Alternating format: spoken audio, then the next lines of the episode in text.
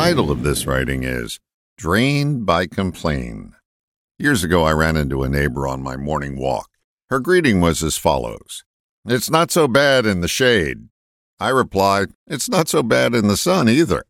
That started her on a mini rant about how she didn't like the hot weather. I have no issue with hearing people's weather preferences. I am a bit taken aback when someone's opening salutation is a complaint. To quote my sanded mother, not a hi, hello, kiss my ass, or anything. I have as many complaints as the next person, but also have enough awareness that offering them up to you in a casual setting isn't going to discharge the angst associated with them. I avoid complainers like the plague. They sap my energy. Now, allow me to define complainers as those who complain in just about every encounter.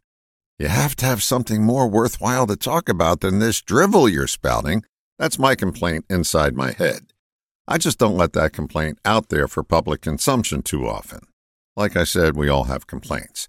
But when you consistently lead with yours, I'm headed off into another direction.